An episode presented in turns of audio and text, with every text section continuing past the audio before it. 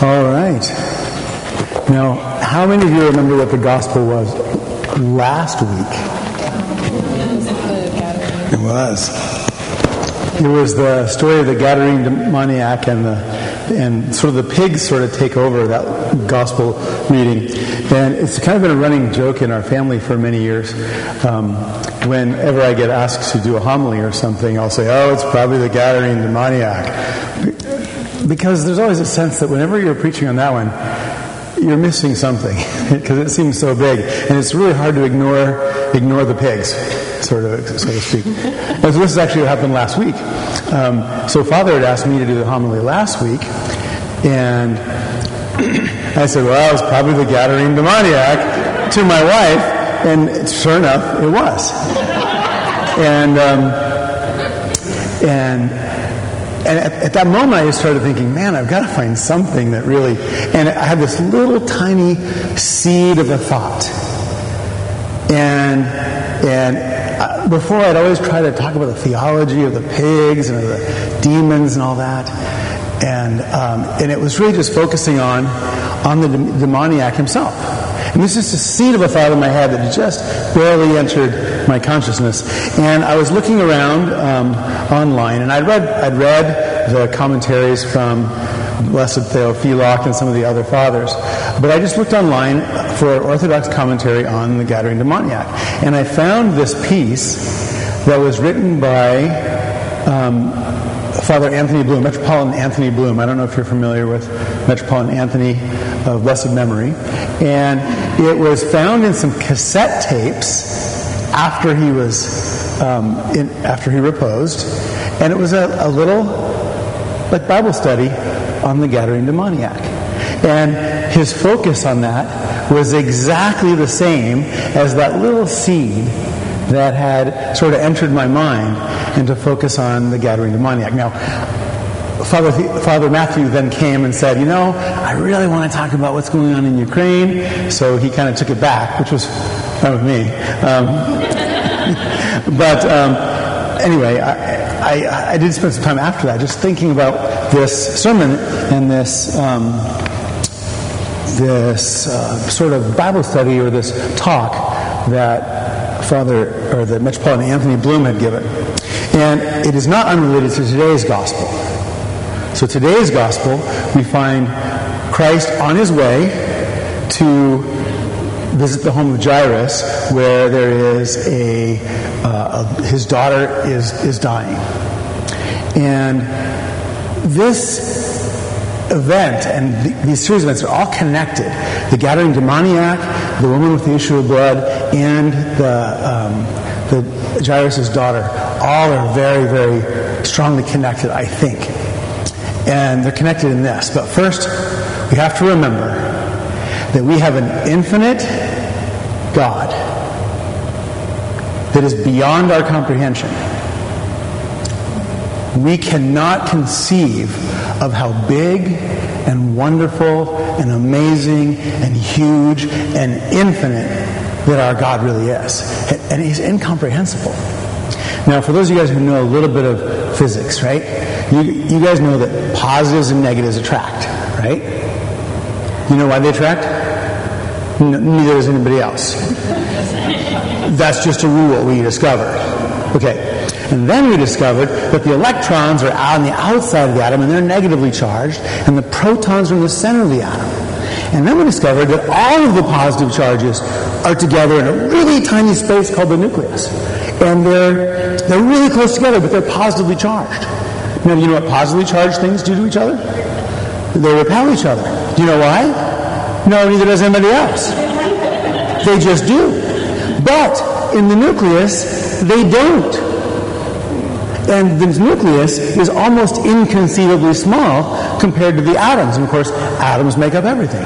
Right? So we've got these atoms that are held together and there's the electrons that are negative on the outside being held on by the attraction to the positive nucleus. But the positive nucleus has lots of protons, lots of positive charges, very close to each other, and they all repel each other.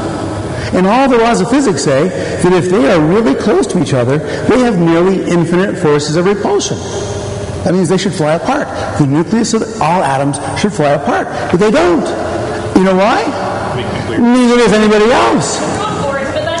So we, so we said, wow, there must be this really strong force inside the nucleus. Let's call it the strong force of the nucleus.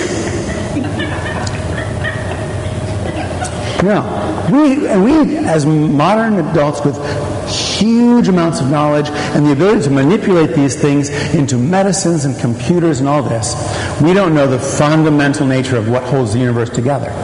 But there is a scripture somewhere that says, In Him all things hold together.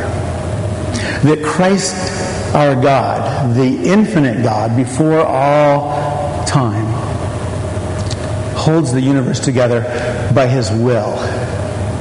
It is the will of God that the universe holds together the way it is. Now, to our, to our gospel readings of the last two weeks.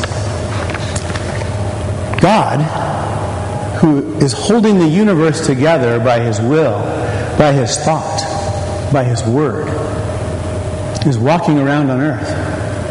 And someone comes up to him and says, My daughter is dying. Will you come to my house? And he says, Okay. He is willing to drop everything, or seemingly, and to focus entirely on the person who is suffering right in front of him. And then he's walking through a crowd, and there's a woman who he doesn't even see, of course, being God, who's holding her molecules together by his will, He knows her. He knows her in his heart. But truthfully, being a man with eyes, he knows this person. But he doesn't know exactly who it was who touched him. But he felt that his healing power had gone out to her. So, what does he do? He's urgently rushing to the house of one to heal her, and yet he stops and does gives his complete attention to this woman. Who was it that touched me? Who was? Who is this person that I know who I can't see in this crowd? And she comes forward. Now, the previous week, the Gadarene demoniac. Okay? So Jesus is worn out. He spoke all day long. He um, says, let's get in a boat, let's go to a quiet place. So he goes across the Sea of Galilee, and who does he come across? He comes out of the boat, and right there, a man rushes over to him and bows before him. And he's not a normal looking man. He's, um, his hair is disheveled. He doesn't have any clothes on. And he, he, he bows before Christ. He kneels before Christ and says, what are, what have you, what are you going to do with me? And Jesus puts all of his attention on this man. Jesus was trying to find a place. He's like, no, I don't have time for this. I'm really trying to get together with my disciples so we can have a little rest. No, he puts all of his attention on that one person. So whether it's Jairus, or whether it's the woman with issue of blood, whether it's the Gadarene demoniac, the infinite God above all, holding everything together, is a person who puts everything aside for one suffering person. And I think we forget this that our God, who is so big and so far away, that He cares literally about each and every person. Now, that was my attempt to su- summarize, but let me read to you a little bit from this Anthony Bloom piece.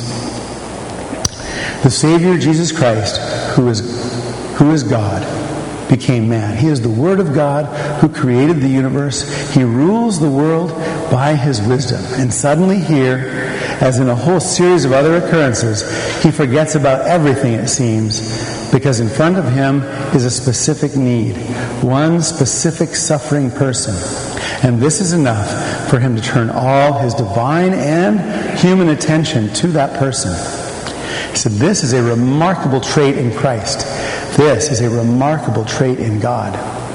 We often think that there are great and worthwhile things, and things that are small or hardly worth our attention. But it is not so with God.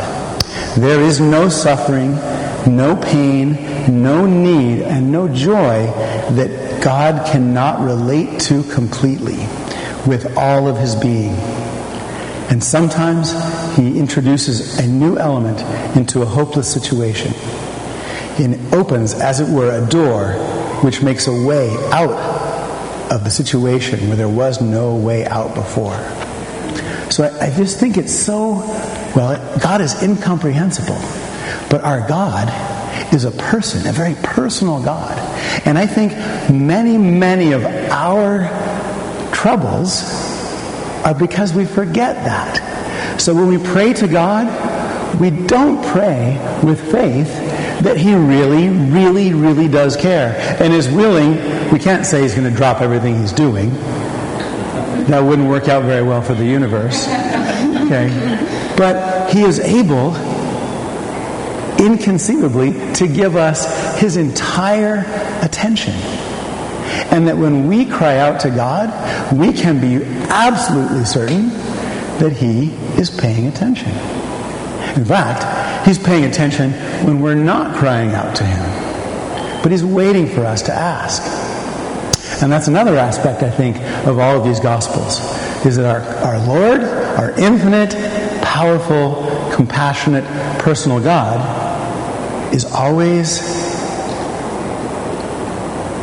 ready, but he doesn't act unless our will is involved. Jesus knew that Jairus' daughter was dying. There were lots of people who were dying in Palestine and around the Sea of Galilee or wherever he happened to be. But why did he go to Jairus' house? Because Jairus asked him. Now, now, this is a little bit. Why did he heal the, demoniac? Well, the demoniac was suffering. But what happened first? The demoniac ran over to him and bowed with every bit of will that, the, that that demoniac still had in his possession. He ran and fell at the feet of Christ. And he wasn't even able to speak. The demoniac, the, the demon spoke and said, What are you going to do with us, Jesus? We know who you are. But God acts in response to that little seed of will. And the woman whose issue of blood, she was following him for a while. How long had she been suffering? Christ knew that she'd been suffering, but when, when did he heal her? When she acted, when she reached out. And as soon as she reached out and touched him, what did he do? He stopped, turned around, and gave her his full attention. And I think so often we, you know, Jesus says to his disciples, Oh, ye men of little faith. And I think he says that to us too. Well, what do you mean, little faith? We believe that you are the Christ. We believe in the resurrection. We believe in, in the redemptive work on the cross. We believe all these things. Yes, but do you believe that when you ask me in prayer about the care of your children, that I really care and that I'm going to answer your prayers? Do you really believe? Because I think if we really believed, we would be asking a lot more often. But we don't. Why don't we? Because we're like, well, God's busy, and I don't know what the will of God is for my kids, so, well, He knows. So we need to ask. And so, and He is always ready to answer sometimes in really big and dramatic ways. Okay, I feel like I'm babbling on a little bit up here. Any thoughts or things you? I know Father Matthew does kind of a he uses kind of a lecturish kind of thing, right? Do you have any questions still? Yes. I don't always make it in there on all of them. So. So when you're counting into will, all the examples given have been pretty much either a person asking for themselves or a person asking for someone that they're personally responsible for, typically a child. Right. How does that work when praying for someone else who isn't praying for themselves?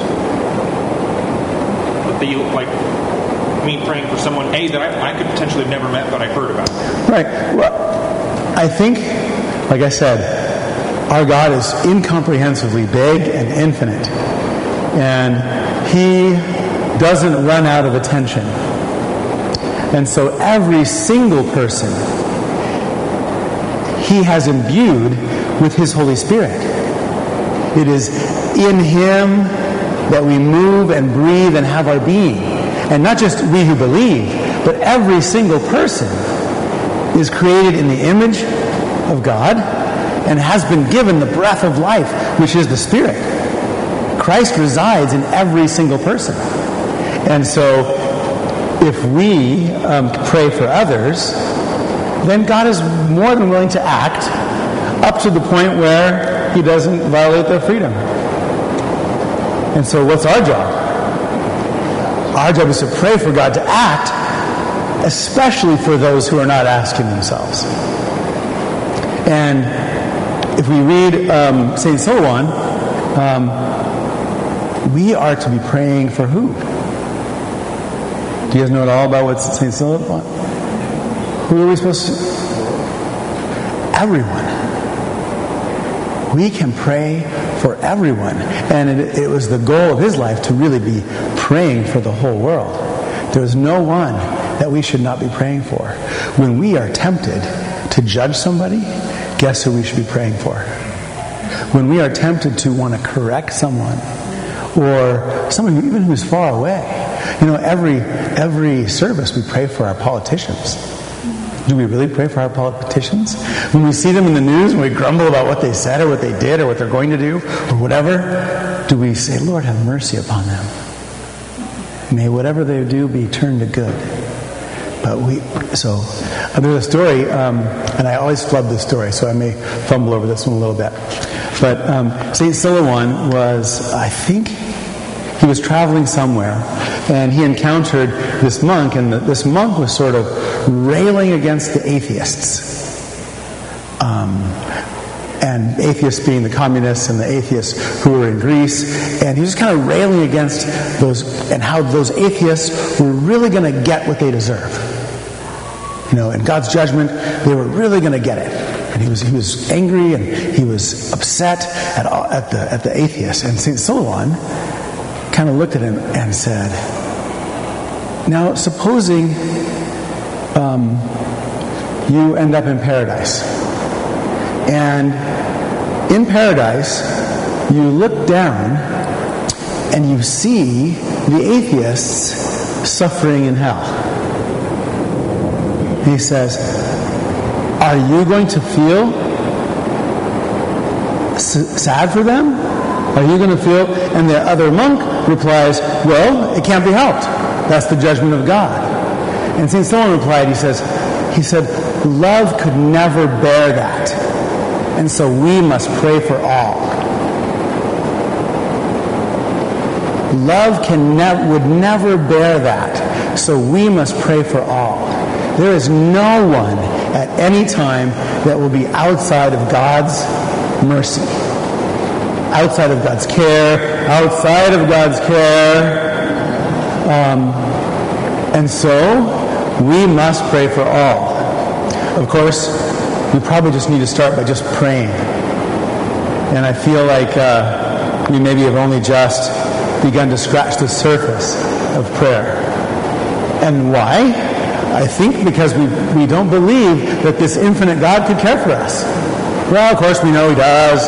Died on the cross for us. He was raised for us. But no, He cares about how your children are doing in school because you do.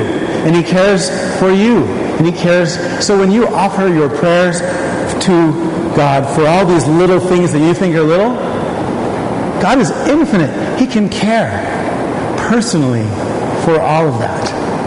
And so this, I think, should, should motivate our prayer, to, should give wings to our prayer. That we know that God is listening and He is ready to reach out His hand to us.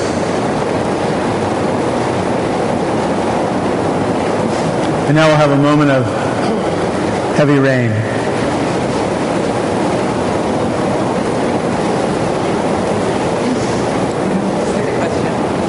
Yeah.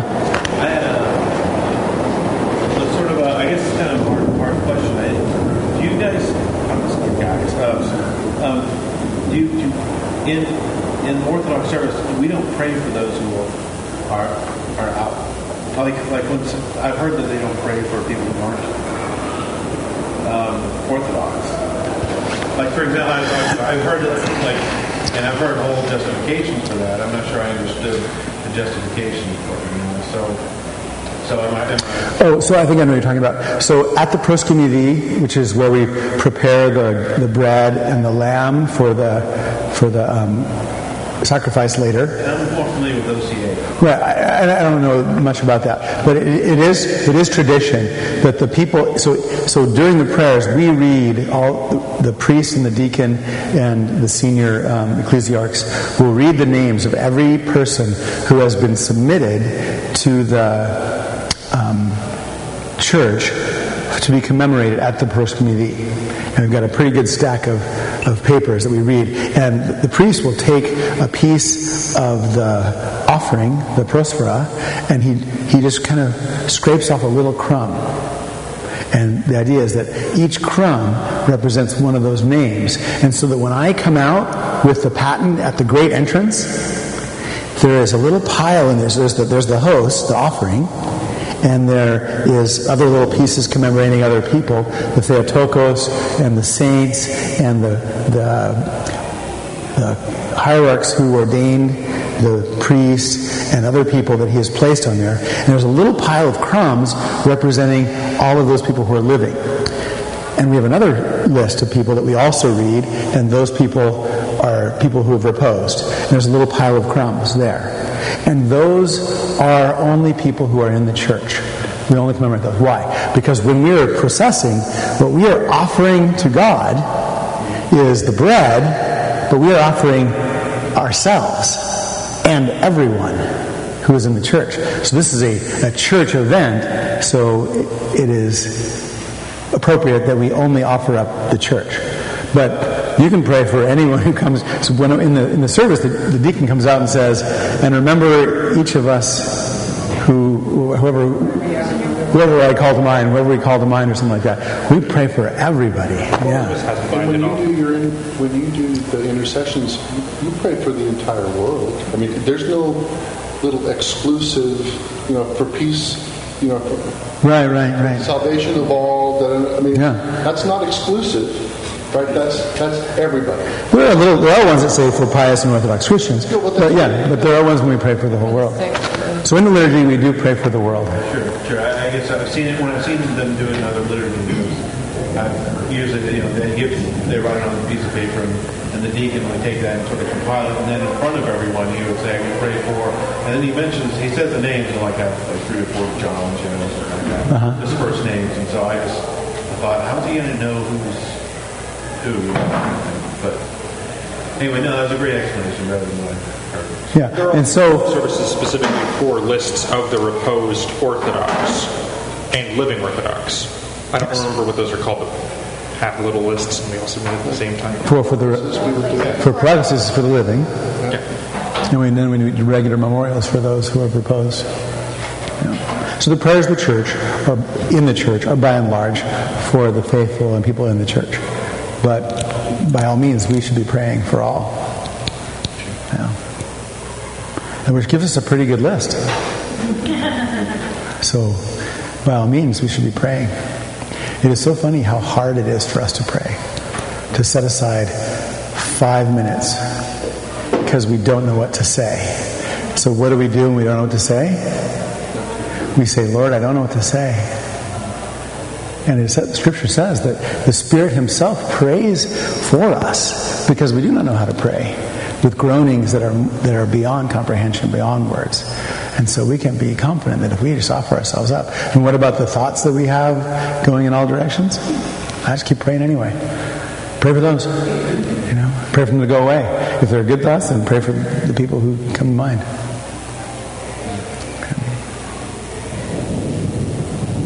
Yeah. I was just going to add one thing, you know, that Christ commands us to pray for one another. and so that command and to love one another. So, you know, there's that doesn't have a, bound, a boundary to that. And in the, and in the church, we're, we're asked to do that for everyone. So each one of us in our morning or evening prayers, that's we, we have those prayers that are praying for other people outside of the church. and then we have a prayer group that prays for people in the church and outside of the church. So, you know, so it really is comprehensive. And only a very small amount is like he's mentioning, which is part of the service, is the part that um, we're still praying, you know, but we've, we've narrowed it in a way to the people that are, are receiving from the church. And this is part of the gift that we give to him and then he gives back to us. I think that's the only, you know, difference.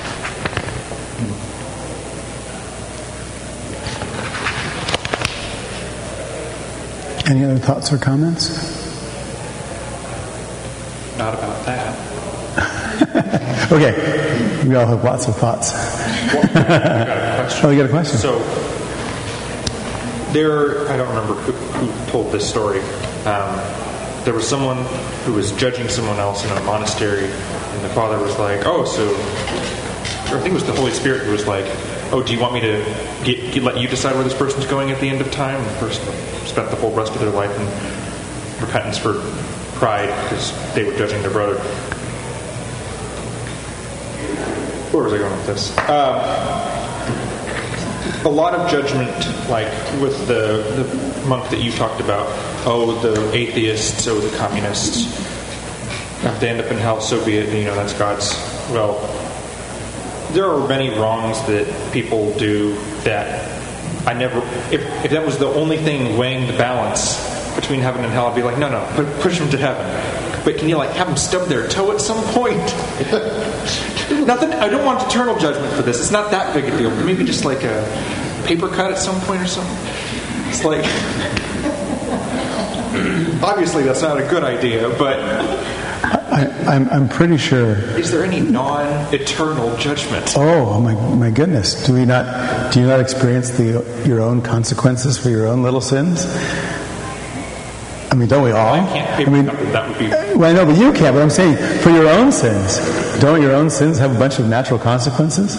And there, there is a judgment right there. So that when we sin, um, there, there's there is sort of a little a little paycheck right now, a little hey. We, we often get little reminders. I mean, not all the time, obviously, but there are natural consequences to our sin.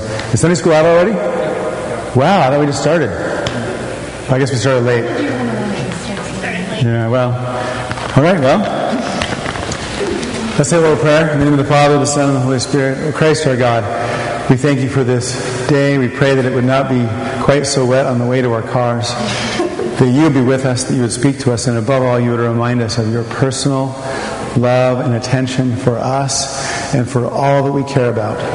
May we offer all those things to you in, in, in prayer and, and have great faith that you will answer our prayers according to your will. In the name of the Father, and the Son, and the Holy Spirit. Amen.